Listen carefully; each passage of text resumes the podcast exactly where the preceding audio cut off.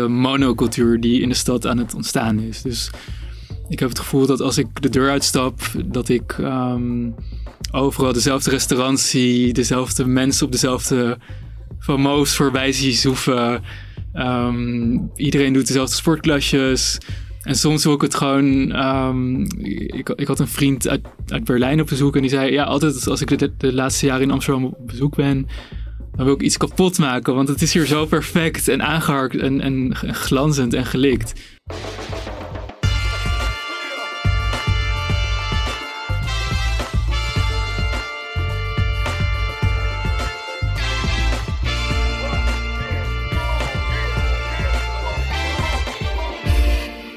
Goedemorgen, goedemiddag, goedenavond of wanneer je dit ook luistert. Welkom bij The Brief, een podcast over merken, marketing en content van Wayne Parker Kent. Mijn naam is Gerben van der Rijt. Ik ben Charlotte van Dijk. Ja, en de aflevering van vandaag is het perfecte vervolg op die van twee weken geleden. Toen hadden we Steven Tol te gast van Oatly, misschien wel het populairste melk, eh, merk, mooie, mooie verspreking dit, onder de havermelkelite. En vandaag hebben we de havermelkelite zelf in de studio. En Char, dit is er een waar jij enorm naar uitkijkt. Ja, ik ben wel fan.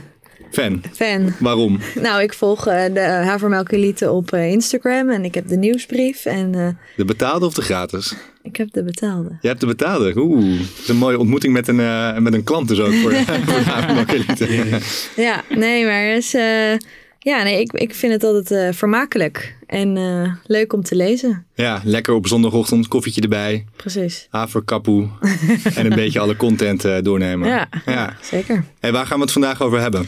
Nou ja, behalve dus de, de havermelkelite en waar het eh, vandaan komt, gaan we het ook hebben over nou ja, iets grotere thema eromheen. Dus het eh, ja, vermarkten eigenlijk van een tijdsgeest. En hoe je dit kan doen eh, door middel van de creator economy. Dus toch wel iets breder dan alleen het bubbeltje waar we, waar we het gaan over hebben. Maar ik denk hartstikke interessant om het net iets anders te bespreken dan alleen een product. Ja, nou, volgens mij wordt dit een hele trendy aflevering. In ieder geval voor, voor millennials. Kan niet anders. Eh, dus laten we snel gaan beginnen. Eh, maar voordat we echt van start gaan, laten we de mensen eerst vertellen wie de man achter de havermelkelite eigenlijk is. Al vanaf jonge leeftijd was Jonas geïnteresseerd in kunst, cultuur en alles wat de grote stad bijzonder maakt. En dan kun je maar één ding doen. Vermomd als student vertrok hij naar New York om zich onder te dompelen in het mekka van grootstedelijke cultuur. Met een rolkoffer vol ervaring keerde hij terug naar Nederland. Als journalist trainde hij daarna zijn scherpe blik en oefende hij zijn pen voor kwaliteitsmedia als Het Parool, Wall Street Journal en NRC. Hij raakte steeds bedrevener in het blootleggen van de onderliggende structuren van het stadse leven.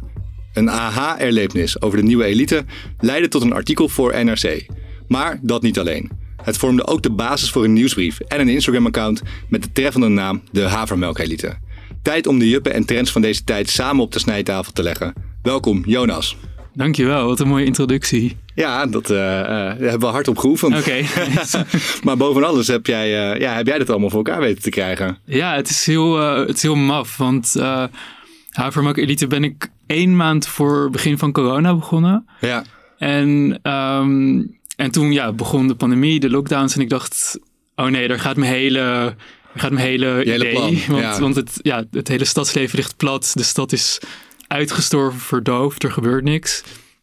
Maar eigenlijk gebeurde het tegenovergestelde. Want iedereen zat natuurlijk achter zijn scherm, achter zijn telefoon, achter zijn laptop. Dus ik, ik merkte dat er een soort hele grote behoefte was aan content. ja. En, En ehm, juist dat stadse leven misschien, om het precies. een beetje terug te krijgen. Ja, iedereen miste dat. ook. Ja.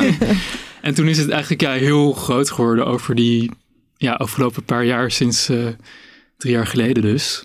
ja. Ja, Dus eigenlijk heb jij wel, eh, eh, ja, heeft de pandemie heeft jou geen windeieren gelegd. nee, ik, ik, ik kan niet klagen. En, en het maf is dat het toen allemaal, ehm, ja, iedereen zat thuis. Dus ik, ik merkte natuurlijk wel dat die volgers omhoog gingen.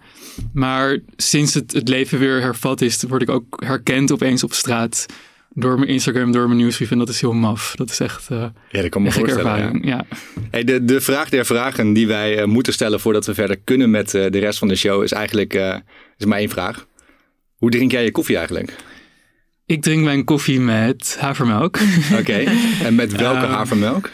Nou, ik ga meestal, ik, ik, ik woon om, om de hoek van een, van een goede koffiebar. En dan eh, is het die van Oatly meestal. Ja, toch wel? Eh, toch wel. Ehm, al hoor ik de laatste tijd in mijn eigen kringen wel dat die een beetje uit de gratie begint te raken. Dus dat je, je hebt een, een paar van die kleinere havermelklabels. Die zie ik ja, bij zuurdezenbakkers in Amsterdam liggen. Ik, ik weet even niet de naam. Ik ben al een paar boxjes aan het afvinken nu ook hoor. van, de, van deze, deze bubbel. Ja.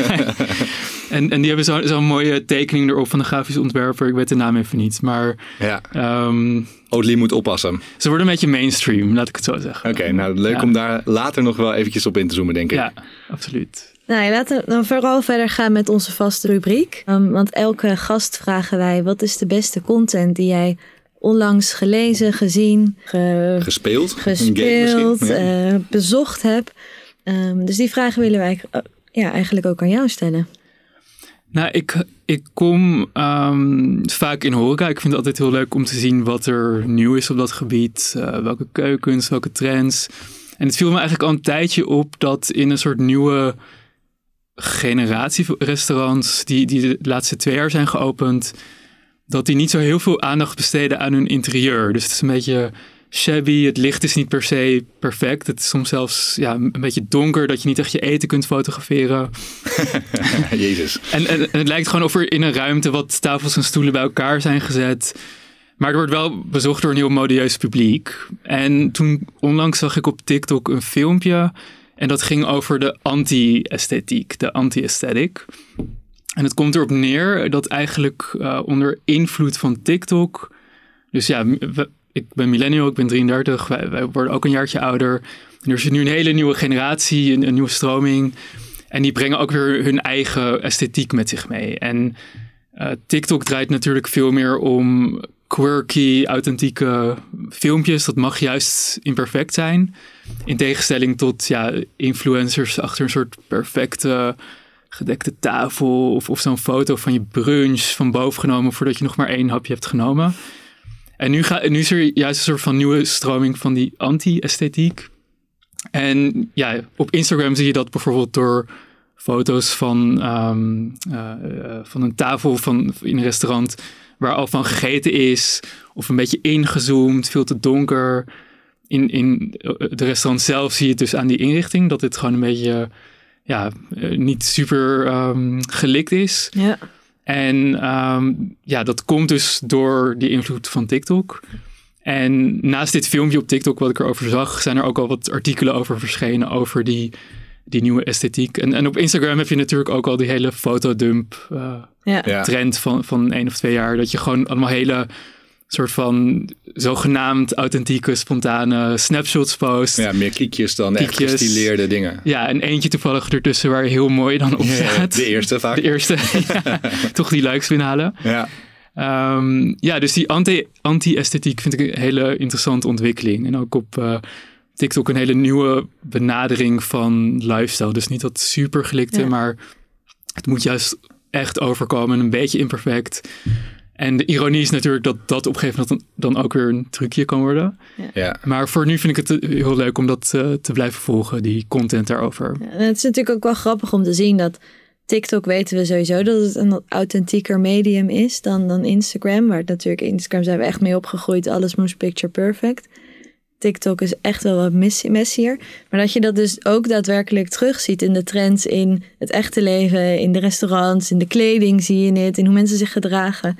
Dus hoe ze, de invloed van zo'n medium dan doorwerkt in ons alledaagse leven, In real life. in real life. Ja. Dat is echt heel grappig om te zien. Ja, ja, ben ik helemaal met je eens. Inderdaad ook dat je soort van lelijke kapsels tussen aanhalingstekens ziet. Van, van matjes tot uh, jaren 90 jaren 90 aesthetics, gekke ponies. Maar ook van die jaren 2000 mode zag ik deze zomer overal op de festival. Van die Britney Spears heupbroeken. En ja, um, ja de, ik vind dat ook heel interessant hoe dat dan doorwerkt uh, Ja. in het echte leven. Ja, behoorlijk camp eigenlijk uh, allemaal Ja. wel qua, qua stijl. Ja. Hey, voor, de, voor de Amsterdammers die luisteren, wat zijn dan de restaurants waar je dit vooral ziet gebeuren? Mochten ze die willen opzoeken? Of ook mensen die van buiten Ehm, Amsterdam naar binnen de stad willen komen? Ja, bijvoorbeeld Europizza vind ik een goed voorbeeld. Dat is een populaire pizzeria in Amsterdam-Noord. Um, moet je altijd van tevoren reserveren en uh, super lekker eten. En als je er komt, is het gewoon een, een soort van loods die is, waar allemaal witte tafels en stoelen zijn neergezet. Wel met een mooie bar, maar verder is het gewoon ja, uh, eenvoudige ru ruimte. Uh, en even verderop heb je ook Pizzeria de Klaproos. Dat is ook een soort hele donkere ruimte.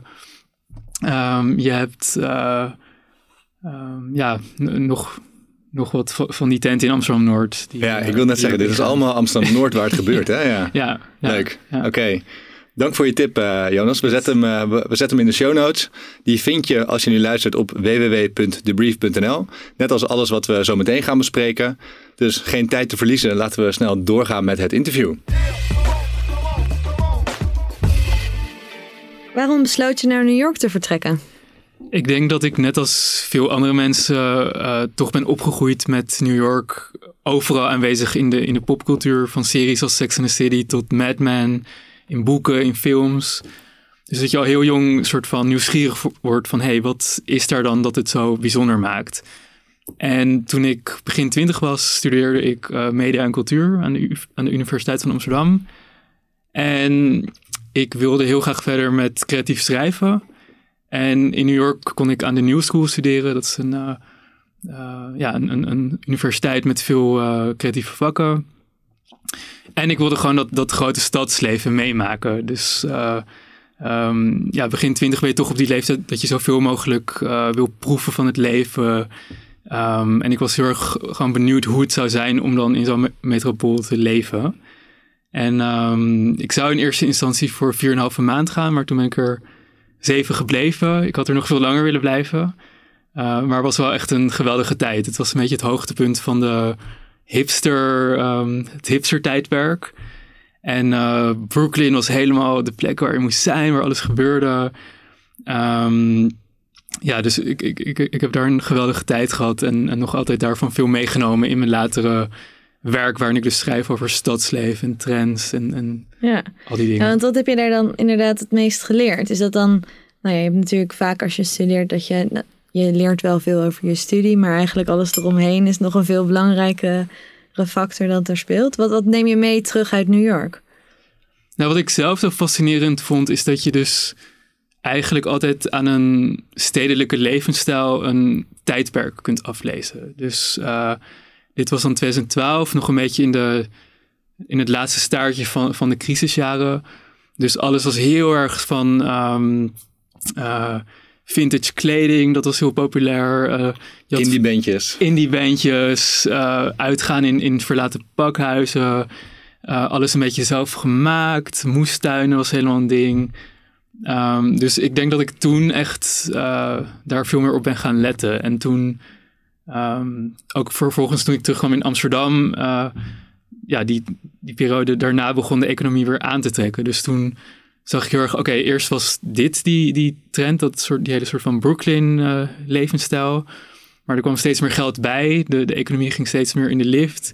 En toen zag ik langzaam dat het steeds meer ja, glanzender werd. Uh, iets, ja, er was veel meer geld weer, dus daardoor ging ook weer die mode veranderen, de horeca, de trends. Dus dat, dat heb ik ervan meegenomen van, van uh, New York. Ja, mooi. En een studie literatuur, had je ook ambities om echt romans te schrijven? Niet per se romans, maar wel. Uh, ik, ik, ik was echt zo iemand die dan van jongs af aan al verhaaltjes schreef en voor de, voor de schoolkant uh, schreef. En uh, dus dat wilde ik daar nog um, verfijnen. verfijnen. Ik, ik, ik volgde vakken dan, moest je gewoon op reportage gaan in New York, werd je erop uitgestuurd en dan moest je met het verhaal terugkomen. Dus um, dat wilde ik vooral verfijnen, ja. Ja, leuk. Ja. als we naar je cv kijken, dan is dat best wel een uh, steady cv met een duidelijke richting. Uh, maar één uitstapje valt wel op. Je hebt namelijk een uh, anderhalf jaar volgens mij als copywriter bij een reclamebureau gewerkt. Hoe ben je daar zo terechtgekomen? Ja, klopt. Ik heb uh, anderhalf jaar bij Van de Jong gewerkt. Die zitten nu op de NDSM-werf in Amsterdam-Noord. En dat komt omdat ik, um, uh, zoals veel millennials denk ik wel, dat je zo, ja, noem het een quarterlife crisis of uh, hoe je het wil noemen. Maar dat je zo midden, eind twintig opeens denkt van, oké, wacht, welke kant gaat mijn leven, mijn carrière op? Dat had ik ook een beetje van, ja, wil ik freelance journalist blijven? Wat um, aan de ene kant een geweldig beroep is, maar ook best wel um, um, ja, uh, chaotisch, onzeker. Weet je wel, je, het, het, betaalt niet per se veel. en, en, en daar moet je echt een, soort, ja, een plek in veroveren voor, als je er echt van wil uh, leven. En op zich ging het wel, maar ook, ik, ik, ik zat nog steeds een beetje van, oké, ik hou ook heel erg van de cultuursector. Ja. En Van de Jong deed heel veel campagnes voor de cultuursector, ook een beetje maatschappelijk geëngageerd. Dus daar kon ik me wel ehm, in vinden. Dus ik dacht, hé, hey, weet je wat? Volgens mij heb ik ook wel een talent voor ehm, eh, PR. Dus, dus dat ik weet van eh, wat goed werkt, hoe je, hoe je de aandacht kunt trekken van media. Ja. Ehm, dus toen ging ik daar aan de slag als eh, copywriter en ook social media specialist. Dus ik heb me daar ook bezig gehouden met nieuwsbrieven en, en social media strategieën voor klanten. Dus dat heb ik een jaar, anderhalf jaar gedaan. Aan het einde toch tot de conclusie gekomen dat, ik, dat mijn hart toch wel echt ligt bij de journalistiek. Ja. Dus toen ben ik daar weer eh, weggegaan.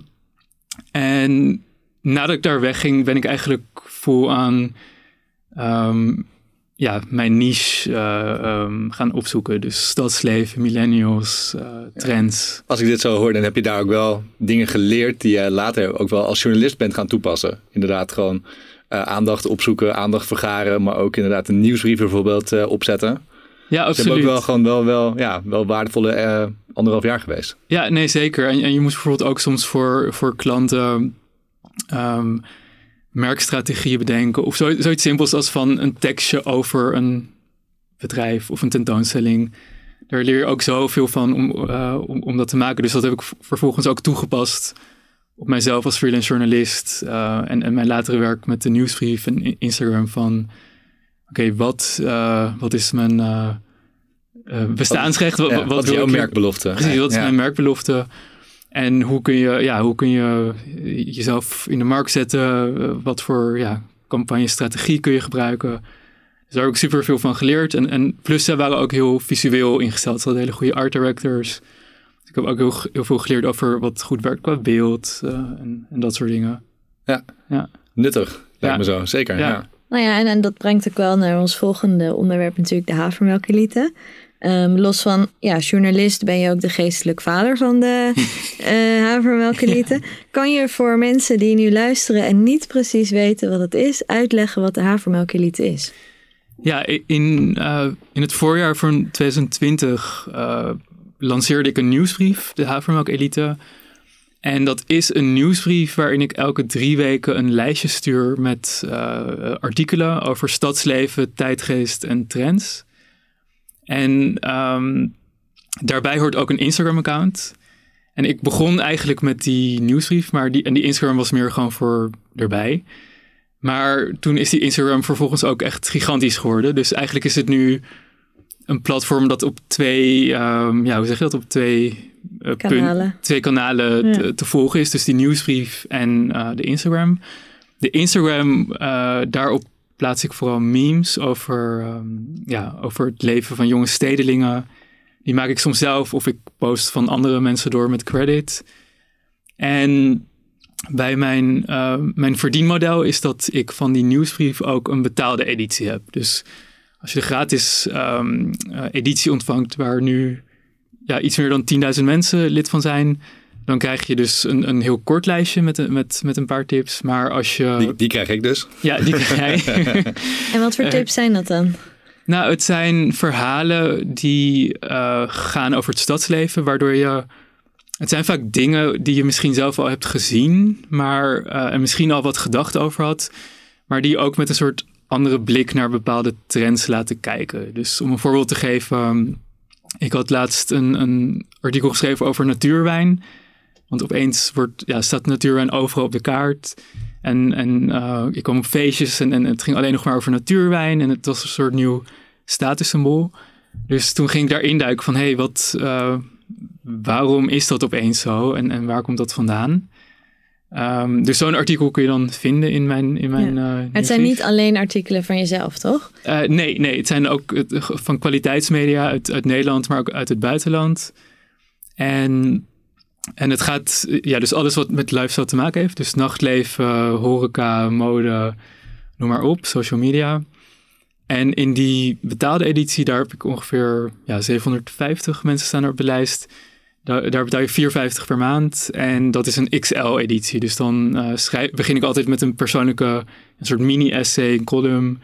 Eh, dan eh, ongeveer ja, zeven of acht leestips, in tegenstelling tot drie of vier in die gratis editie. En dan nog een lijst met tips van documentaires tot films, tot podcast. En eigenlijk is het denk ik, het stadsleven is de laatste vijf à tien jaar zo erg veranderd. Ik denk dat heel veel mensen die wonen in zo'n stad gewoon veel vragen hebben over van... Wat zijn al deze veranderingen? Waar komen ze vandaan? Waarom is iedereen opeens bezig met deze trend of met die? En, um, en waarom uh, gedragen we ons op bepaalde manieren? Waarom doen we met z'n allen mee met gekke sportklasjes? Uh, dat soort dingen. Dus het helpt je echt om die tijdgeest dan nog beter te begrijpen. Ja. En wat ik er ook zo leuk aan vind, is dat het gewoon heel herkenbaar is. Um, soms is het natuurlijk een beetje overtrokken en een beetje met spot, wat het dus ook wel grappig maakt. Maar het is ook wel inderdaad waar je, het zijn thema's waar je zelf tegenaan loopt. Van de huizenmarkt tot aan het dateleven, tot aan uh, nou ja, noem het maar op, inderdaad je sportlesjes of wat je in de wandelgangen hoort op straat. En dat maakt het denk ik ook zo kenmerkend dat je denkt van oké, ik ben dus niet de enige. Die het, ja, ja, ja. Een fijn, fijn, idee om het te lezen eigenlijk altijd. Ja, ja. en met een beetje een knipoog, dus dat maakt dat wel geinig. Ja, nee, absoluut. Het, het is aan de ene kant een soort herkenbaarheid, maar tegelijkertijd wil ik mensen ook een soort spiegel voorhouden van ja, waar zijn we echt in godsnaam met z'n allen mee bezig. Ja. Um, wat is het gekste wat je ooit bent tegengekomen of in je nieuwsbrief heb je gezet? Oeh, nou, ik, het gekste, dan, dan moet ik denk, ik denk even naar de Instagram. Dus uh, ik heb daar een hele populaire rubriek die heet uh, wat, is het meest haver, of wat is de meest havermak elite actie van afgelopen weekend? Die stuur ik elke maandag meestal eruit en dan kunnen mensen anoniem reageren. Ja. En ja, dan sturen ze echt bizarre dingen over dat ze uh, het gaat vooral ook om een soort hypocrisie die mensen bij zichzelf herkennen. Dus dat ze in het vliegtuig zitten naar Ibiza en een documentaire kijken over klimaatverandering en zich dan schuldig voelen, maar dan toch dat weekendje Ibiza doen.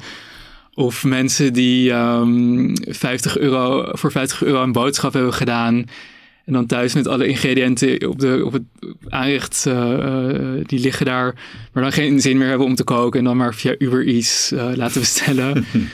uh, maar ja, het gaat vooral ook vaak om een soort um, hypocrisie die mensen bij zichzelf herkennen. Van... Ja. ik moest laatst ook wel heel erg lachen, want toen had iemand gestuurd.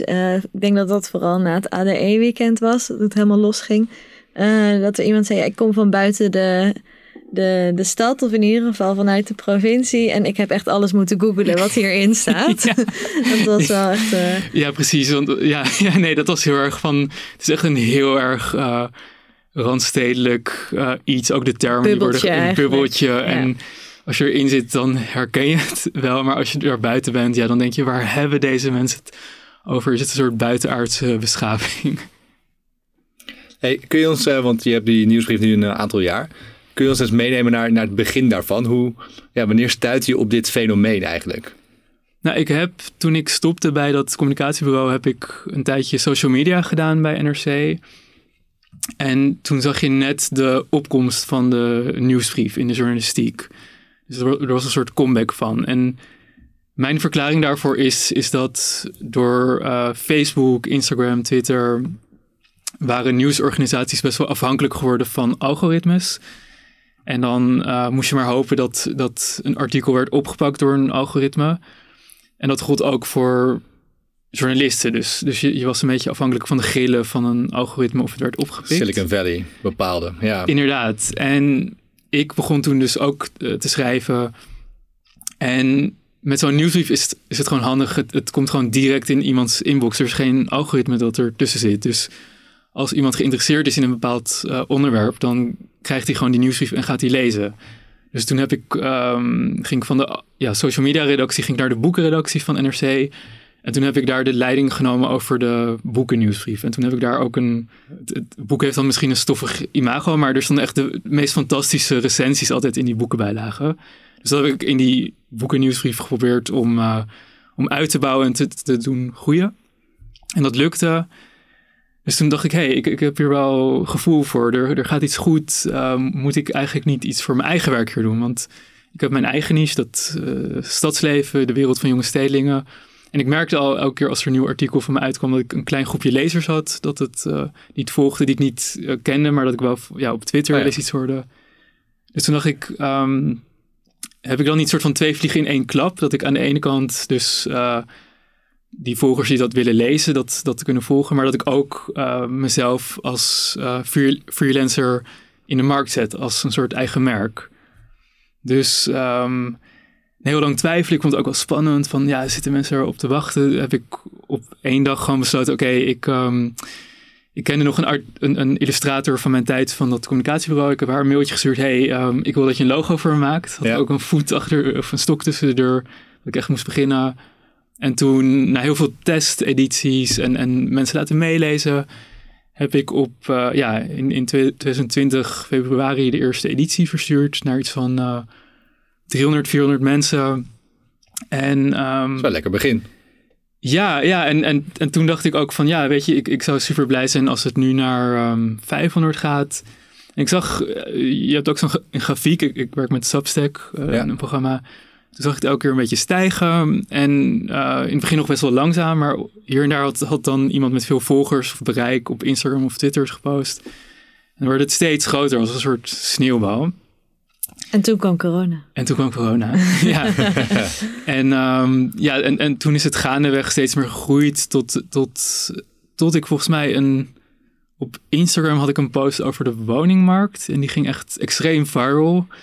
Dat toen iets van 5000 likes. En toen is het um, ja, echt heel, heel groot snel gegaan. Heel snel ja. gegaan. Ja, begin met de, met de huizenmarkt en je, ja, en iedereen je hebt de is- juiste snaar te pakken. Ja. Precies, ja, ja. En als ik nog één ding daaraan kan toevoegen. ehm, in Amerika was het al langer een trend. Dus je zag daar dat topjournalisten... maar Niet dat ik mezelf een topjournalist... Maar je zag daar dat grote journalisten voor zichzelf begonnen. eh, voornamelijk op Substack. Ja. Ook een paar journalis- journalisten die ik volgde. Dus dat inspireerde mij. En daar heb je wel een veel grotere markt natuurlijk. Omdat Ja. iedereen Engels spreekt. Dus is die, er een journalist die een beetje doet wat jij doet in Nederland en Amerika, waar, waar jij een groot fan bent? nou, Ja, de- die is een bronnenprijs geven. Dat gaat die nooit doen natuurlijk. Nou, ik, ja, ik heb één Amer- eh, Amerikaanse journalist, Kyle Chaika. Die is bekend geworden met de term airspace. Airspace is de esthetiek die je ziet in Air- Airbnb's of eh, koffiebars. Zo heel minimalistisch, strak. Daar heeft hij een paar jaar geleden een, een, ehm, een viral essay over geschreven. En, en ook een boek later over minimalisme. Die, die, die zag ik als voorbeeld, maar die, die heeft geen betaalde versie gelanceerd. Maar ik was wel lid van zijn nieuwsbrief en dat vond ik Ja. altijd inspirerend. Mooi dat ook essays viral kunnen gaan. Ja, ja, er is nog hoop. Ja. Zeker. Hey, en eh, je schrijft eh, voornamelijk over het stadse leven en deze tijdsgeest. Wat, wat fascineert je zo hieraan? Ik denk dat als je begin twintig bent, dat je dan, dat zijn de meest vormende jaren van je leven. Dus wat je dan meemaakt, zuig je op. Dat is de rest van je leven een soort van hoe jij naar de wereld kijkt. En zoals ik net al zei, ik, ik eh, studeerde af toen het nog een beetje crisis, eh, of ik studeerde toen het nog een beetje crisistijd was. Dus er was heel weinig werk en, en weinig geld. En, en alles was een beetje shabby, Berlijnse eh, stijl in de horeca en in het nachtleven. En toen, zo rond 2014, 15, ik weet niet of, jullie dat ook, of dat ook jullie ervaring is, werkzaam in, in, de, in de marketing en reclame. Maar, maar toen begon het weer aan te trekken en, en, en kwam er steeds, jaar na jaar ging het eigenlijk weer beter. Ja. Dus me, vrienden om me heen die eerst met heel veel moeite werk konden vinden, ineens hadden die weer een goede baan. Ehm, er opende heel veel horeca. Dus er, er was echt, je voelt het echt een beetje, ja, hoe zeg je dat? eh, bruisen in de stad of borrelen. Ja, precies. Daar Begon, opende- begon weer iets op te komen. Precies, en, en er openden opeens allemaal luxe restaurants die draaiden, weet je wel, in, in, in de toren bij eh, Centraal. Uh, of, of er was opeens heel veel marmer en goud. Dus ik, die zo groot was geworden eh, tijdens die crisisjaren, dacht van wow, wat, wat is hier aan de hand? Er is opeens... eh, Een eh, vibe shift. Een vibe shift, inderdaad, een vibe shift. En daarmee zag ik ook een, een nieuwe klasse eigenlijk ontstaan in de stad.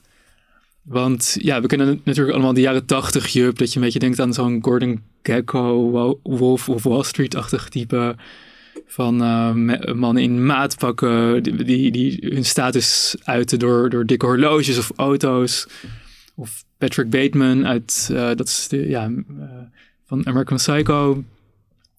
En ehm, zag ik eigenlijk een soort nieuwe jup ontstaan in de stad. Dus anders dan die oldschool jup die heel erg bezig was met materialisme, zag een nieuw soort jup ontstaan die veel meer bezig was met um, status uitdragen door levensstijl. En daarmee bedoel ik dingen als ehm, veganistisch eten, naar yoga gaan of naar een of andere hippe boutique gym. Ehm, dingen als meditatie of, of kunnen meepraten met uh, podcasts of over bepaalde boeken die, die goed besproken zijn als je bij een etentje zit. En op een gegeven moment zag ik rond 2018 dat in de rijvormen bij de koffiebar um, bijna de helft van de mensen hun koffie met havermelk begon te bestellen. Echt bijna in, in een paar maanden tijd. Dat iedereen voor je, dat, dat let ik daarop, bestelde een koffie met havermelk. Dus ik vond dat soort van het ultieme symbool van die nieuwe klasse. En later zijn er nog andere dingen bijgekomen, zoals um, van Moof, waar ze op rondrijden. Zo'n um, funda-interieur van, van visgaat vloer en stalen deuren. Um, allemaal dat soort dingen. Al die clichés. Al die clichés. Dus eigenlijk um, dacht ik ook, oké, die, die nieuwsbrief gaat gewoon over die nieuwe klasse van juppen in de, in de stad. Ja, en welke, welke drijfveren, denk jij, liggen er ten grondslag aan ja, alles wat die mensen om zich heen verzamelen? Al die clichés die we, die we net bespreken. Ik denk dat er twee groepen zijn uh, binnen, binnen deze juppen. Dus je hebt aan de ene kant heb je de super succesvolle mensen, de experts die echt hier met een topsalaris, voor wie de stad een soort speeltuin is als het ware. Die makkelijk de, de, de huizenprijzen kunnen betalen. En ik denk dat die, uh, maar, maar ook gewoon uh, mensen die hier zijn opgegroeid, die willen uitstralen van um, ik ben een goed mens. Dus uh, ik doe mijn boodschappen bij de markt met een Q. Dus um, ik geef om het milieu en um, ik drink natuurwijn. Dus um, ik vind het belangrijk dat wijn kleinschalig geproduceerd wordt. En ik kan toevallig 30 euro voor zo'n fles uh, neertellen. Uh, dat is de ene groep, dus dat heel belangrijk is om, om um, te laten zien dat je, ja, uh, ondanks je geld moraal, ook een goed mens bent. Precies, dat je een goed mens bent. Dat, dat aan de ene kant. Um, aan de andere kant heb je ook nog een groep. Dus ik, ik had het over mijn generatie, millennials, die tijdens de crisisjaren uh, afstudeerde. En je hebt ook een groep die wat moeilijker meekomt. Die misschien, um, uh, ja, hoe zeg je dat, de, de trein heeft gemist als het gaat om die booming economie die gekomen is. Dus die een beetje tussen wal en schip zijn gevallen. Die, ik zeg maar wat, een, flexbaan hebben. Dus vrij kwetsbaar zijn. Die, die nog huren. Uh, en met huisgenoot, huisgenoten wonen, terwijl ze het liefst ja, alleen zouden willen wonen. En willen kopen, die, die geen pensioenopbouw hebben. En die groep wil dan, is mijn, is mijn indruk, die willen door middel van hun consumptiepatroon nog wel laten zien: hé, hey, ik doe nog wel mee. Ik, ik, um, ik hoor nog wel tot de middenklasse van de stad. Dus die zijn eigenlijk een beetje bang om hun positie te verliezen. Want uh, um, ja, hun, hun, ze zijn misschien opgegroeid bij ouders uit de middenklasse. En het is natuurlijk heel pijnlijk als je een uh, sociale daling, als, als jij dat uh, ondergaat. Ja. Dus uh, die willen dan per, ja, voor de buitenwereld met, um, um, ik, ik noem het zelf middelmatige luxe. Dus, dus meubels van mate.com of een soort Instagram-waardige vakantie. Dus dan even niet die anti-esthetiek waar ik in het begin over had, maar die willen juist, die, die boeken dan een hotel dat misschien best wel crappy kleine kamers heeft, maar er prachtig uitziet op, op de foto, omdat die lobby dan heel mooi is met allemaal planten, ik, ik noem maar wat.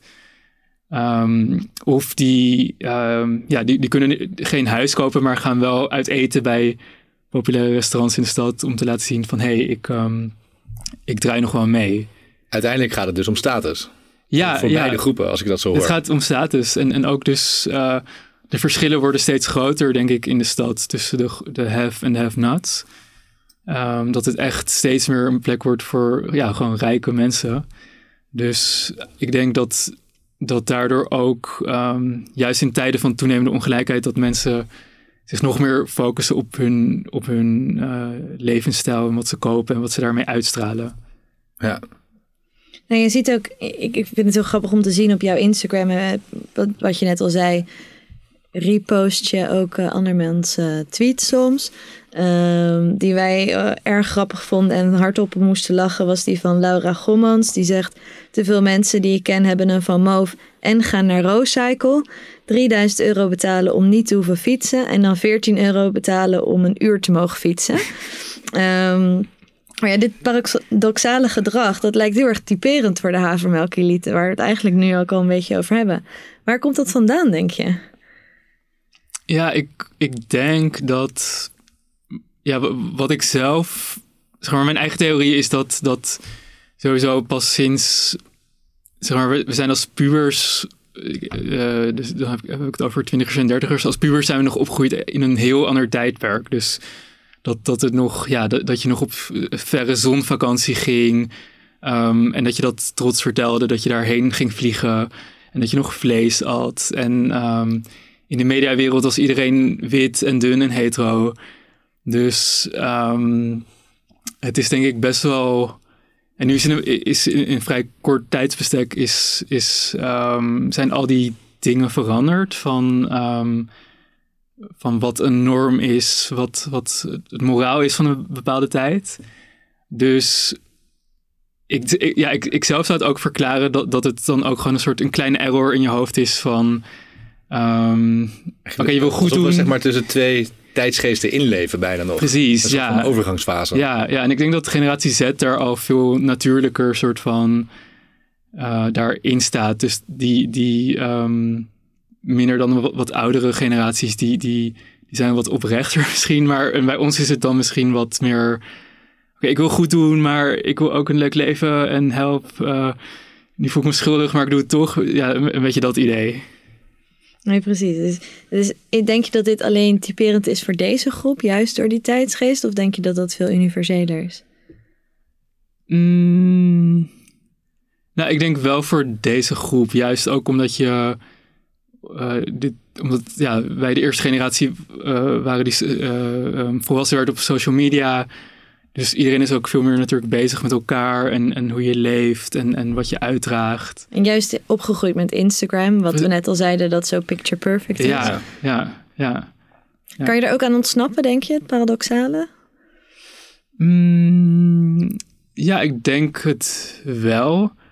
Maar ik denk ook, ja, um, niemand kan perfect zijn. Dus zo, zo, zodra, of zolang je het maar van jezelf doorhebt, dan is er, ja, het is ook goed om een beetje om jezelf te lachen. En, en dat is ook gewoon het menselijk tekort. en dat is misschien ook die ironie en die zelfspot die je dus eigenlijk bij de havermelkelieten ook best wel terug ziet komen. Ja, absoluut. Ja. ja. ja. Maar waarom slaat dat zo aan, denk je, die zelfspot en die, die spiegel die je de mensen voorhoudt op een grappige manier? Ik denk toch dat het heel herkenbaar is. Dus ik Havermak Elite is, het, het past ook bij een, een, soort nieuwe stroming van accounts die heel erg uh, ja, met zelfspot over het, um, het, het, leven van die stedelijke middenklasse. Dus je hebt ook um, de haarclip van Marie Claire, schoudertassie, um, glitterplaatjes. Uh, uh, een, een, uniek cliché. cliché. ja. uh, dus het is vooral een soort herkenbaarheid van ja, ik dacht dat ik zo bijzonder en uniek was. Of dat alleen ik dit deed of had. Maar iedereen, blijken veel meer mensen blijken dit ook te hebben of te doen. Soms zijn die heel pijnlijk, kan ik je vertellen. Er, was, er was laatst een uniek cliché, volgens mij, van een schoudertassie. Ik denk dat ik er drie niet kon afvinken. Dat deed echt pijn. maar, waar ging het over? Ja, Jup in de stad. Oh, oké. Okay, ja, nee, Jup, Juppe Koppel in de Juppe stad. Koppel in de stad, ja. Die was echt... Uh, ja, pijnlijk. Hey, maar die zelfspot, um, het is ook wel opvallend dat, het is mooi dat het werkt, maar het is ook wel opvallend aangezien uh, ja, de, de rest van de wereld de toon vaak uh, wat harder lijkt te worden. En mensen zichzelf ook steeds serieuzer lijken te nemen en hun eigen standpunten. Ja, ja. Hoe ja. verklaar je dat? Mm, nou, ik moet even denken ook aan. aan um, ik had ook een keer een nieuw campagnefilmpje gedeeld van uh, Saint and Stars. Voor wie dat niet kent, dat is een luxe boutique gym je betaalt 110 euro volgens, uit mijn hoofd per maand. Misschien iets meer, iets minder. Ik heb daar laatst ook voor de grap meegedaan aan een klasje. Omdat ik er zoveel uh, vanuit Havermelk zoveel reacties over kreeg. Dat mensen daar aan het sporten waren. En dat is dus een uh, mega luxe sportschool um, in Amsterdam met een paar locaties. En um, je komt daar binnen En je kan dus ehm, bijvoorbeeld de Holy Ride doen. Dat is zo'n spinningklasje in een soort nachtclubachtige setting, heel donker. En ik was er dan en dan was er zo'n hele knappe uh, docent met een soort DJ-mengpaneel. En dan ga je dus in een soort clubsetting ga je uh, sporten. Met nou, disco-lichten. Met disco-lichten en, en, allemaal hele uh, mensen die, die eruit zien om door een ringetje, ringetje te halen. Of ze daarna doorgaan, weet ik veel, naar een club. Um, perfect verzorgd. En dan kom je, ben je klaar met sporten. Dan staat er iemand met een dienblad met, uh, met van die hete doekjes die je ook wel eens in het vliegtuig krijgt. Die naar aloe vera ruiken. En dan ga je naar de, uh, uh, ja, de, de kleedkamer waar dan super luxe douches zijn met allemaal fancy producten. Dus het is ja, mega bougie gewoon. Um, maar die hadden dan dus een nieuw campagnefilmpje um, met de beste bedoelingen. Uh, dat ze dus als een soort van... Um, ja, dan zag je een, een groep jonge mensen door de wildernis rennen langs een soort klif. En ze, ze noemden zichzelf een tribe, een stam. En dat ze um, werkte aan een betere wereld. En, um, maar het was zo, zeg maar, zo... Uh, um, bedacht. Ja, ja, zo bedacht en, en, en zo ernstig en, en, en over de top. Ook met een soort filmmuziek. Dat ik er gewoon heel erg hard om moest lachen. Dus toen uh, had ik het ook gedeeld van, oké, okay, uh, zeg maar, ja... Gewoon een beetje overdreven in een soort van dat goed willen doen. Of tenminste dat willen uitschalen in de marketing.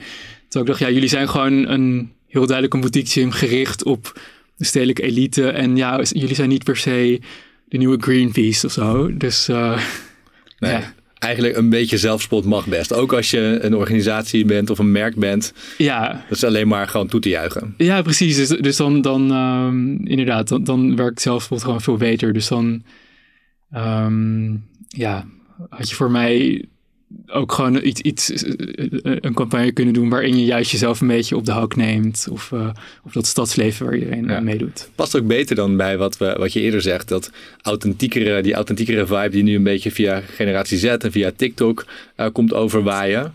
Ja. Bedoel, dat is, ja, dat is in, in het verlengde hiervan ook goed te verklaren. Dat, dat die zelfspot dan ook werkt. Precies, ja, absoluut. Ja. Ik ook, ja.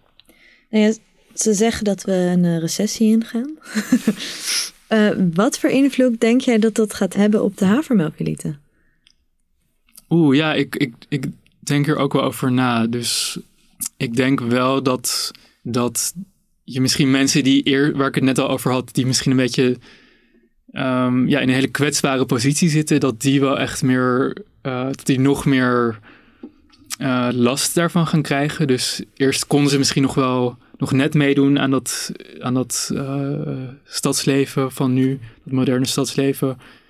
Maar dat die nu wel echt, um, ik zeg maar wat, misschien de huizen niet meer kunnen betalen. En, en, en dat is natuurlijk al jarenlang aan de gang, dat mensen naar, naar omliggende gemeentes verhuizen.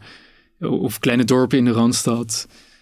Maar ik ben ook heel benieuwd, want, want, want uh, de, de behoefte van die mensen zal wel blijven. We hadden het net over, ja. het gaat om status uiteindelijk. Ja.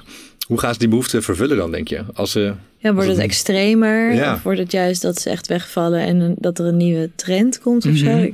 Ja, interessant. Ja, op dit moment heb ik een beetje zo'n dansen op de vulkaan gevoel. Want ik, ja, als ik dan uit eten ga, zit het bomvol. Je komt niet binnen zonder reservering. En Um, ja, ik, ik, zie mensen nog wel op uh, verre reizen gaan. En um, ja, ik, het voelt nog een beetje van: oké, we weten allemaal dat er wat ja, dat er donderwolken zijn die zich samenpakken. Uh, ik ben heel benieuwd hoe, hoe het dan hierna gaat. Of het dan weer zo uh, teruggaat naar de laatste crisisperiode. dat, het, dat het veel meer shabby werd. Of dat gewoon de allerrijkste gewoon blijven en de rest langzaam vertrekt en dat het nog meer een ongelijke stad wordt en dat, en dat het meer een soort ja. ja New York of Londen nog elitairder, nog elitairder wordt. En dat ja, alleen, weet je, de survival of the fittest, uh, ja, van, van, van, dat je gewoon heel veel geld moet verdienen om hier te ja. blijven wonen. Op dit moment zijn we allemaal dus als dat orkest op de Titanic. Terwijl we weten dat het schip al uh, ten onder gaat. Dat we toch nog ons laatste dansje en etentje plannen. En, uh, en gewoon doorgaan alsof er niks gebeurt. Ja, ja, ja. ja. ja en, en ook van... Um, ja, ook, ook heel veel influencers die jarenlang een ja, een soort, ja, toch een vrij decadente levensstijl hebben gehad. En, en opeens trekken adverteerders, ja, die, die bezuinigen op hun budget. Dus ik ben ook benieuwd wat, wat er met die groep gebeurt. Ehm, het kan wrang genoeg ook weer een nieuwe impuls geven. Dus, dus dat, dat er, wie weet, door leegstand weer kunstenaars meer uh, dat kunnen wonen. En, dat zie je ook vaker. Ja, ja. Dus um, uh, ja, we, gaan het meemaken. Ja. Nou, je, je had het net al even over die adverteerders. Maar je ziet natuurlijk dat sommige merken het heel erg goed doen in deze tijdsgeest. Of bij deze doelgroep. Kun jij voorbeelden noemen van merken die lekker bezig zijn? Ja, ik vind als we het hebben over mode, vind ik Balenciaga echt een supergoed uh, merk op het gebied van uh, marketing. Wat zij namelijk goed doen is, um, sinds het aantreden van Demna, de hoofdontwerper, is dat ze een hele nieuwe marketingstrategie hebben uitgerold. Die heel, heel erg goed aansluit bij de tijdgeest. En, en Um, ja, ik, ik, ik, hoef maar op straat te lopen en ik zie al vijf mensen met sneakers of een tas of een trui van, van Balenciaga. En die zijn niet goedkoop? Die zijn niet goedkoop, nee, nee, absoluut niet. Hebben zij niet ook nu dat alles juist heel simpel is geworden? Ik zag laatst dat het een soort van bouwvakkerjack of zo. En een, ja. En is dat geen Jumbo-commercial? Nee, dat was niet de Jumbo. Nee, het was juist echt zo'n zo'n zo'n neonjack. En uh, ze hebben ook zo'n soort van boodschappentas, maar daar betaal je dan vervolgens wel een paar duizend euro voor. Ja, ze, ze, hebben zo'n Ikea-tas. Ja, die, Ikea die, iets van 3 euro in de, bij Ikea kost, hebben zij dan van leer gemaakt. En die kost dan 2000 euro. Ja, zoiets was het, ja.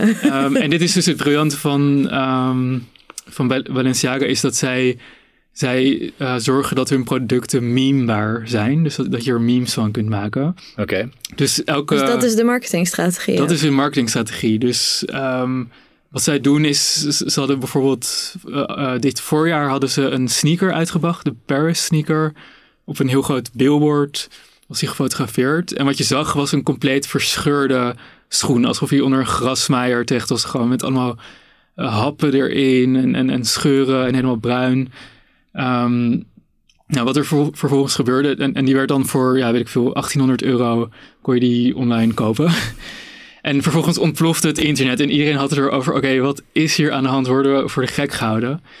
En vijf dagen lang ging het op social media over deze sneakers. En um, dit is een strategie die ze vaker toepassen. Dus ze brengen een product uit of, um, uh, of, ze, ze een, persmoment zoals Kim Kardashian die volledig in het zwart, ook inclusief haar, iets over haar gezicht, als een silhouet van zichzelf verscheen ze op de rode loper van het Met Gala.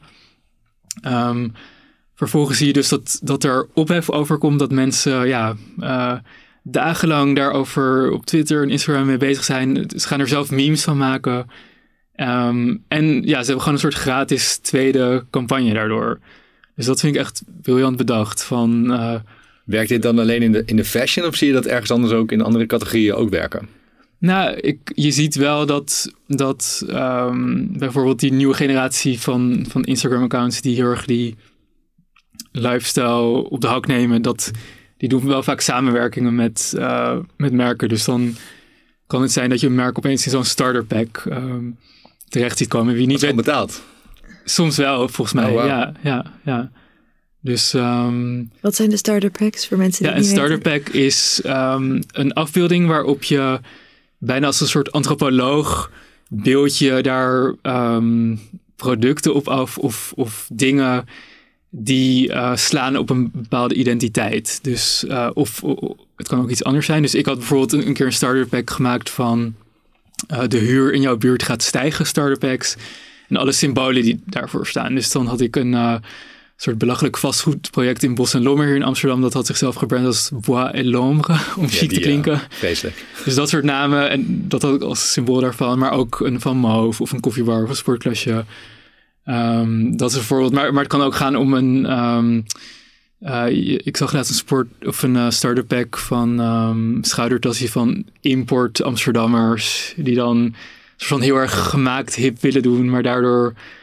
Juist opvallen. Juist opvallen als import Amsterdammers. Eh, dat soort voorbeelden. En, je hebt echt heel veel varianten van, van yoga-types tot nachtleven-types. En Ehm, op alle mogelijke denkbare vlakken heb je startpacks. Beetje een soort van typetje wat belachelijk Een gemaakt typetje wordt. dat belachelijk Dat is een perfecte omschrijving. Ja. Ja. Maar is dat dan het grote, de grote truc voor een merk nu om te doen? Gewoon inspelen op hoe je een hype kan worden? Digitaal of online of op social media? Ja, dat, ik, ik denk wel dat je um, anders dan, dan een soort hele um, klassieke campagne van, van heel mooi beeld en een product dat wordt aangeprezen. Denk ik dat voor de groep die ik in ieder geval uh, uh, als lezers en als volgers heb, dat het juist heel goed werk, werkt om volledig mee te gaan in, in die uh, soort van meme-economie. Um, uh, dat, ja, dat, dat, dat werkt gewoon heel goed. Ja. Wat ik wel opvallend daaraan vind, is dat juist al die, die modemerken, zoals bijvoorbeeld de Balenciaga, natuurlijk vroeger heel erg de trend wilden zetten. En dat het nu lijkt alsof ze de trends eigenlijk meer volgen. Dus of meer Ja. de, de doelgroep volgen eigenlijk. Ja, ja, ja, ja, dat is een complete verandering. denk Ja, ik dat wel. het helemaal ja. omgedraaid is. Wat Ja, dat, dat de macht veel meer dan ligt bij de. Ja, Ja, zij, zij brengen eigenlijk naar de catwalk wat zij op straat hebben gezien. Ja. Vroeger was dat andersom Ja, natuurlijk. ja, ja. En wat, wat ook belangrijk, eh, steeds belangrijker wordt, is dat eh, merken goed moeten doen. Dus de mens en maatschappij niet moeten schaden. Hoe, ehm, eh, hoe belangrijk is dat ook voor de, voor de havermelkelite? Ja, ik denk wel dat het, dat het echt belangrijk is. Dus dat je, dat je, um, je hebt bijvoorbeeld vooral tijdens corona zag ik een nieuwe trend, Gorpcore. Dat, dat, dat zijn stedelingen die zich kleden alsof ze gaan wildkamperen. Dus van die gewatteerde jassen en eh vliesvesten en van die he- hele dure Solomon eh hiking schoenen. Eh, maar echt als een soort van ja, trendy stijltje. En een van de populairste merken van die stijl is Patagonia. Dus die zijn natuurlijk mega bekend door hun hele merkverhaal en goed doen voor de wereld. En in mijn eigen bubbel merk ik wel echt dat je wel een beetje erop wordt aangekeken als je, als je nog fast fashion koopt of als je veel vliegt ehm, en, en eh, veel vlees eet. Ehm, dus het, dat goed doen is wel echt een heel belangrijk element. En, en ik denk ook dat mensen toch dan het idee hebben van, oh, ik, ik koop iets dat eh, eh, goed is voor de wereld. Ehm, en dan kom je weer terug op dat je wil laten zien, ook als statussymbool, dat Ja. jij goed doet. Dat jij geeft om de wereld. Ja, dus dat is met elkaar eh, vervlochten, denk ik. Ja. Ja. Dus als je als merk wil scoren onder de havermelkelite, dan moet je zorgen dat je echt goed doet. Eh, Ja. Ook gewoon inherent aan, aan de hele bedrijfsvoering, zeg maar. Ja, ja. En vervolgens zorgen dat je campagnes en je, en je reclames gewoon ja, de meme-economie vatten en daarop inspelen. Ja, precies. En, en volgens mij had ook zo'n, zeg maar, de ultieme symbool van een soort van evil fast fashion, Shein. Die had dan laatst een, een, een, eh, een, een soort duurzame lijn geïnter of een soort recycle lijn. Maar ik zag ook op- aan de reacties op, op social media dat dat compleet ongeloofwaardig was. Bij een van de meest vervuilende bedrijven ter wereld. Dus dat, dat, dat Daar trappen we niet in. daar trappen we niet in. Gelukkig. Nou ja, de, de, de is natuurlijk best wel trendgevoelig. Eh, daar hadden we het in ons voorgesprek ook al een beetje over. Je noemde het net ook al, van Oatly als havermelk is al eh, nou eigenlijk een beetje te mainstream. En je gaat dan naar de wat kleinere merken. Hoe moet je je als merk gedragen om niet alleen nu hip te zijn, maar ook relevant te blijven? Dat vind ik een goede vraag. Mm, Ja, want die kan Ja, maar, is- ja, waar we het net ook over hebben. ja, Eh, zo inspelen op, op wat nu eh, online een trend is of op Mhm. social media een trend is. Dat is natuurlijk voor nu is dat heel, kan het Mhm. heel veel doen voor je merk en heel veel Ja. aandacht opleveren. ja. Maar wat, ja, hoe zorg je dat je niet van, van trend naar trend eh, rent Mhm. als, als merk en alleen maar ja, de hype aan het volgen bent? Ja. Ja, ik vind het zelf. eh, ehm, je had bijvoorbeeld heel lang had je mille- millennial pink. Dat was een tijdje zo'n trendkleur. Dat is allemaal roze. Dus je zag alle producten waren opeens in die kleur. eh, Van kleding tot interieurdingen. Nu is alles beige. En nu is alles beige, precies. Dus, dus dat gaat. Grijsje, toch? Dat is- Ja, grijsje. Ja, ja. Ik noem het treurig beige. Ja. Ehm, maar als je, ja, als je dan als merk geen... Ja, je, je moet denk ik natuurlijk wel een soort van hele goede basis hebben. Een soort... Wat je product ook is. Maar, maar dat het inderdaad... eh, Het moet ook wel bij je merkverhaal blijven kloppen. ja, Kijk, Dat Je denk kan ik ook, natuurlijk ja. wel meegaan met de trends. En, maar uiteindelijk moet de kern van jouw merkverhaal wel overeind blijven staan Mhm. daarin. Ja. Dus of je nou. Maar ja, je ontkomt er natuurlijk niet aan dat, dat van het ene merk het andere merk natuurlijk ook ineens weer hip wordt. En dat je er dan weer buiten staat. Ja. Ja, Ik denk dat je als Ja. merk nu gewoon heel goed moet, eh, moet kijken en heel goed moet weten wie je bent. eh, Ja. Wat jouw merkverhaal is, wat jouw merkbelofte is ook aan mensen. ja, En van daaruit moet gaan beoordelen van is dit een, een trend of een hype waar, wat bij mij past. En waar ik op een relevante manier nu even de aandacht voor eh, Mhm. mee kan krijgen. ja. En als Ja. dat niet het geval is, dan zou je gewoon eh, die lekker moeten, moeten laten liggen. Welke, Ja. welke trend of hype het ook is. Ja, ja. Ja, en toch, je, je moet denk ik wel, en daarom kun je ook een abonnement, abonnement nemen op mijn nieuwsbrief, maar dat je, je moet wel voelspriet hebben op, de, op, op wat er dus Zeker, leeft. ja. En, en ehm, Ja, weet je, je kan, je kan de plank ook misslaan. precies, het, het- je, je ziet nu ook inderdaad, de- jij noemt het zelf al die, die vibe shift van, dat, dat je echt ziet dat die, als je nog te veel blijft richten op millennials die een beetje zijn blijven steken in de tijd, ja, da- dan, ehm, dan mis je de boot met die nieuwe generatie. Die, die denken echt van, oké, wat is dit voor, eh, voor merk, weet je wel? Dus, dus, Word je ehm, een boomermerk als je niet ja, een past. ja, precies. Ja, ja, dus als je nog skinny jeans verkoopt als kledingmerk en eh, Gen Z draagt alleen nog maar wijde broeken, ja, dan heb Ja. je een eh, probleem. Merk je Ja. dat wel eens? Dat, men, dat je dat in de wandelgangen hoort dat merken ook jouw eh, nieuwsbrief volgen om juist de laatste trends eh, mee te krijgen?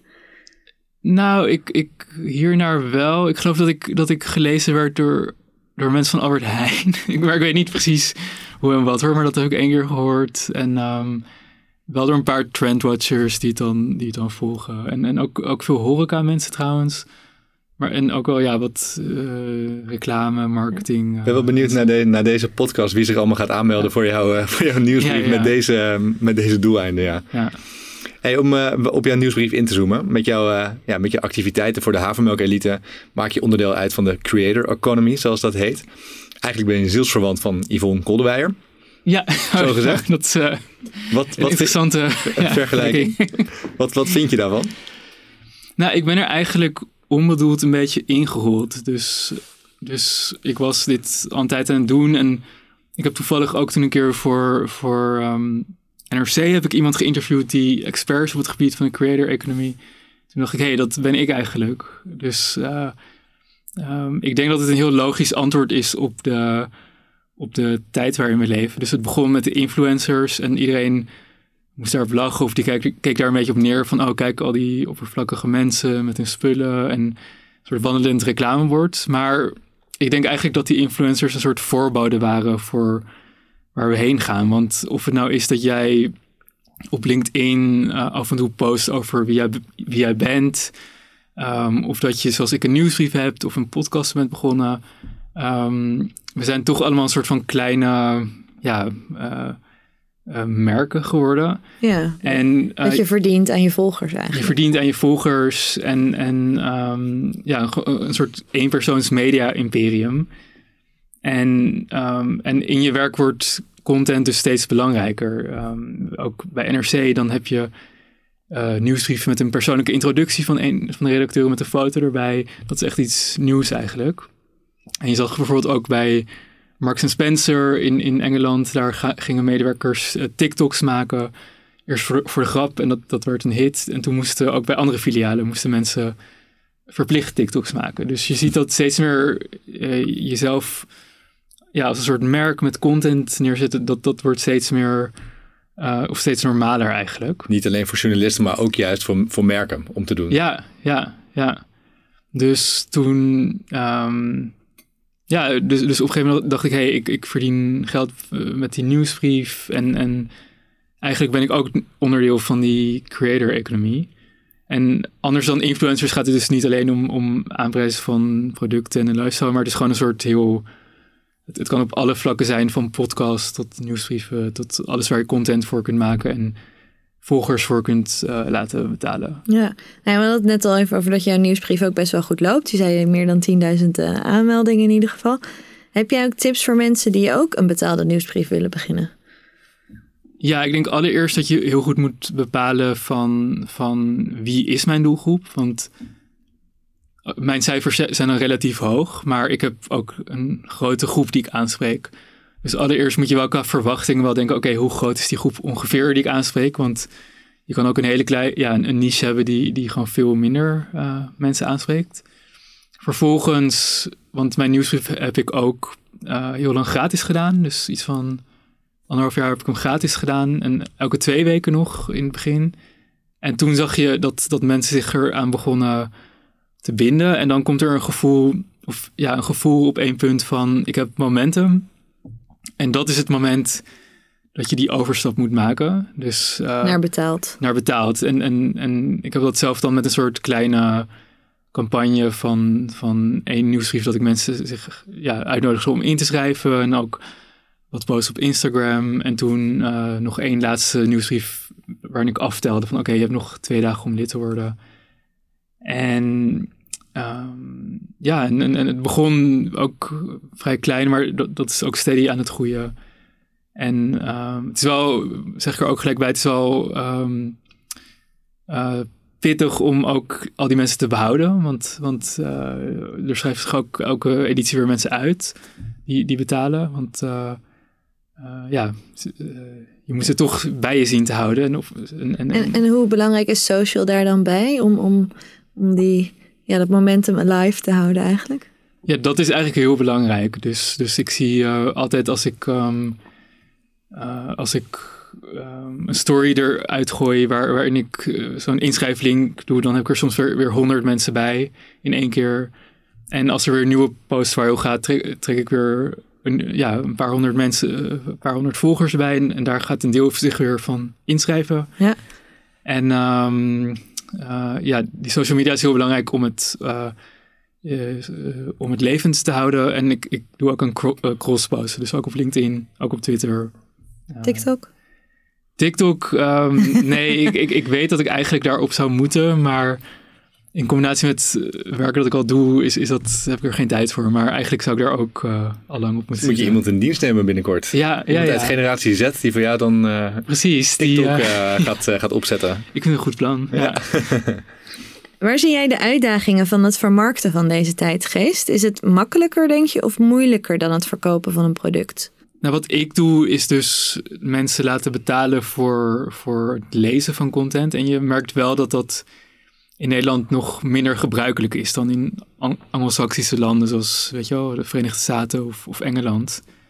Dus er zit wel, het, het is wel, denk ik, wat moeilijker. Ook al is het echt, het is ja, 54 per maand, maar op de een of andere manier uh, is er toch iets van, nee, ik, als ik iets lees, wil ik dat het gratis is. Mensen zijn dat ook heel lang gewend geweest natuurlijk, dat ja. het internet was gratis, zo hoorde dat ook, Precies. als je de echte puristen spreekt. Ja, ja. Ja, nee, klopt. Ja, slaat nergens op, want ja. er gaat gewoon net zoveel tijd, aandacht en energie in, in jouw werk zitten. Ja, ja, maar je moet wel echt je best doen om, om, uh, om mensen lid te laten worden. Maar je merkt wel dat er steeds meer mensen zijn die nu ook met hun eigen nieuwsbrieven beginnen. Ja. Het begint een beetje op te komen, voelt. Ja, dat vind ik echt een, een hele, hele uh, goede ontwikkeling. Uh, best wel lang was ik een beetje lonely. maar, uh, maar er zijn, er zijn ja, hele goede nieuwe initiatieven. Dus dat, dat, vind ik alleen maar leuk. En ik, het lijkt mij te gek als het juist een soort bloeiende markt wordt. Want dan kan ik weer mensen naar een andere nieuwsbrief sturen en zij kunnen weer naar mij sturen. En, en dat het een soort cultuur wordt van. Moet jij niet gewoon de collega's bij je bureau wegslaan, ook bij NRC? Die gewoon staat, uh, gewoon die, ja, die staat te schreeuwen om tips, die dit, ook allemaal willen. Maar dan binnen hun, uh, hun niche. Uh, nou ja, dat valt op zich nog wel mee. Maar of die doen dan binnen de krant voor, voor, voor, NRC. voor NRC, voor hun eigen redactie, voor een deelredactie. En, en die hebben zoiets van, weet je, ik, ik heb het al druk genoeg, ik ga niet ook nog eens nee. naast mijn werk een, een nieuwsbrief beginnen. Maar, maar het zou, ik zou zeker freelance collega's aanraden om het, uh, om het te proberen. Want uh, het, het, kan veel, het kan je veel brengen. Ja. Wat zijn dingen waar jij aan denkt om te kijken hoe je dit uh, zo winstgevend mogelijk voor jezelf kan maken? Het kost natuurlijk tijd, energie. Ja, ja. Nieuwsbrief is daar één van. Um, ja, hoe, hoe, zou je dit nog meer breder uit willen zetten? Wat zijn de toekomstdromen? Het imperium de havermelk Hoe ziet dat eruit? Ja, ja, ik, ik ben nu bezig aan een uh, boek bij uitgeverij Das Mag. Dus dat, dat uh, neemt ook de Havermelk Elite als, als uitgangspunt. Het, het wordt een non-fictieboek over um, ja, hoe, hoe, het stadsleven zo enorm is veranderd. Vol met starter packs. Vol met starter packs, ja. ja. Um, dus ik denk er zelfs over om, om misschien uh, ook mijn nieuwsbrief dan even soort op pauze te zetten, zodat ik dat boek dan ehm, kan afmaken. Want, want dat, is, ja, dat kost natuurlijk veel tijd en, en, en concentratie. Zijn het verhalen uit de stad of zijn we, dat kunnen we in het boek uh, teruglezen? Ja, het wordt een soort aanklacht tegen de, tegen de monocultuur die in de stad aan het ontstaan is. Dus ik heb het gevoel dat als ik de deur uitstap, dat ik ehm, overal dezelfde restaurants zie, dezelfde mensen op dezelfde famoos voorbij zie zoeven. Ehm, iedereen doet dezelfde sportklasjes. En soms ik het gewoon. Um, ik, ik had een vriend uit, uit Berlijn op bezoek en die zei: Ja, altijd als ik de, de laatste jaren in Amsterdam op bezoek ben, dan wil ik iets kapot maken. Want het is hier zo perfect en aangeharkt en, en glanzend en gelikt. En dat gevoel heb ik soms ook een beetje. Dus um, uh, ik, ik, ik vind Berlijn, ook al is die ook enorm aan het verjuppen, die stad. Um, vind ik het wel altijd inspirerend dat je daar echt nog paradijsvogels hebt. En veel meer het stadsleven van veel meer groepen door elkaar heen. Arm, rijk, alle kleuren, alle genders door elkaar. En, en soms vind ik het in Amsterdam iets te geconcentreerd en, en, en te veel eenheidsworst. Dus heel boek, veilig eigenlijk allemaal. Alle keuzes die wij met z'n allen maken om zogenaamd uniek en creatief te zijn, ja. maken we allemaal dezelfde keuzes. Precies, en we zitten allemaal als, als springkanen gaan van het ene restaurant naar het andere restaurant. En dit jaar zitten we allemaal bij die, maar volgend jaar zitten we bij die andere. Dus... Is dat ook niet gewoon de Nederlandse mentaliteit? Dat eh, ja, het, het, het, is, het is ook inderdaad van uh, doe maar een beetje normaal. Ja. Maar ik bedoel, ik, ik ben ook um, opgegroeid in Amsterdam. Dus ik weet nog wel als kind dat je, nu klinkt ook een beetje als opa verteld, maar je had wel echt gewoon van die uh, paradijsvogels op straat in, de, in, in outfits. Het, Amsterdam was de gay capital. Um, je had Roxy, legendarische nacht, nachtclub. Dus er was een soort veel en ik denk dat de stad heeft gewoon die, ook die klasse nodig van creatieven met weinig geld. Die heel veel energie en nieuwe ideeën um, en creativiteit in de stad brengen. En als je alleen nog hier kunt wonen met heel veel geld, ja, dan. Um, ik begin het gewoon iets minder leuk te vinden. Dus mijn boek wordt een soort aanklacht tegen die monocultuur aan het ontstaan is. En hopelijk ook kan ik eh, misschien op het, in een van de laatste hoofdstukken ook een soort uh, handleiding geven van hoe het anders zou kunnen. Of wat je zelf als steling kunt doen als je, als je dat ook anders zou willen zien. Leuk. Ja. ja. Wanneer kunnen we het boek verwachten? Dat durf ik nog niet te zeggen. Dat, uh, nog geen afspraken met je uitgever gemaakt? Uh, nee, ik heb geen deadline. Dus, Oké, okay, goed zo. Goed ja. zo. Heb, je, heb je los van het boek verder nog dromen voor, voor de havermelk elite en de, de toekomst? En dan niet per se voor de doelgroep, maar voor jouw imperium? Nou, ik denk zeker dat er ook uh, uh, ruimte is voor misschien nog een podcast in de, in de toekomst. Uh, je begon net al over TikTok. Als ik meer tijd in mijn leven had, zou ik echt al lang TikTok zou, zou, zijn begonnen. Dat vind ik een geweldige medium. Ik ben er sinds, sinds een tijdje helemaal verslaafd aan. ik vind het heel creatief en, en ik, ik haal er ook nieuwe inspiratie uit voor Havermelk Elite. Dus, dus daar is nog wel ruimte. En ik, ik, ik, ik, ik denk dat er ook misschien nog wel een uh, mokkenlijn in zit. Een mokkenlijn? Wie weet. Ik, ik, ik, had er een keer met iemand over gepraat, maar dat, dat is nog niet gebeurd. Maar dat, dat, ja, dat, uh, dat zou wel leuk zijn. Heel specifiek, maar ja. love it. Ik vind het een, een ja. prachtige uitsmijter van deze aflevering. hey, dank je Anders voor je, voor, je, voor je komst naar de studio en voor het uh, gesprek. Ja, graag Hoop geleerd weer over onszelf ook. En de Zeker. stedelijke elites. Ja.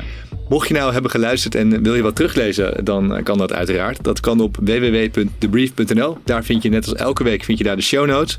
Verder willen wij graag Parker Kent bedanken dat we deze show weer mochten maken. De redactie was in handen, net als vorige week en de weken daarvoor, van Daphne Oudeman. De productie was deze week weer van Guido Wiegers. We waren in de Smet Studios en de volgende show is over twee weken. Tot dan.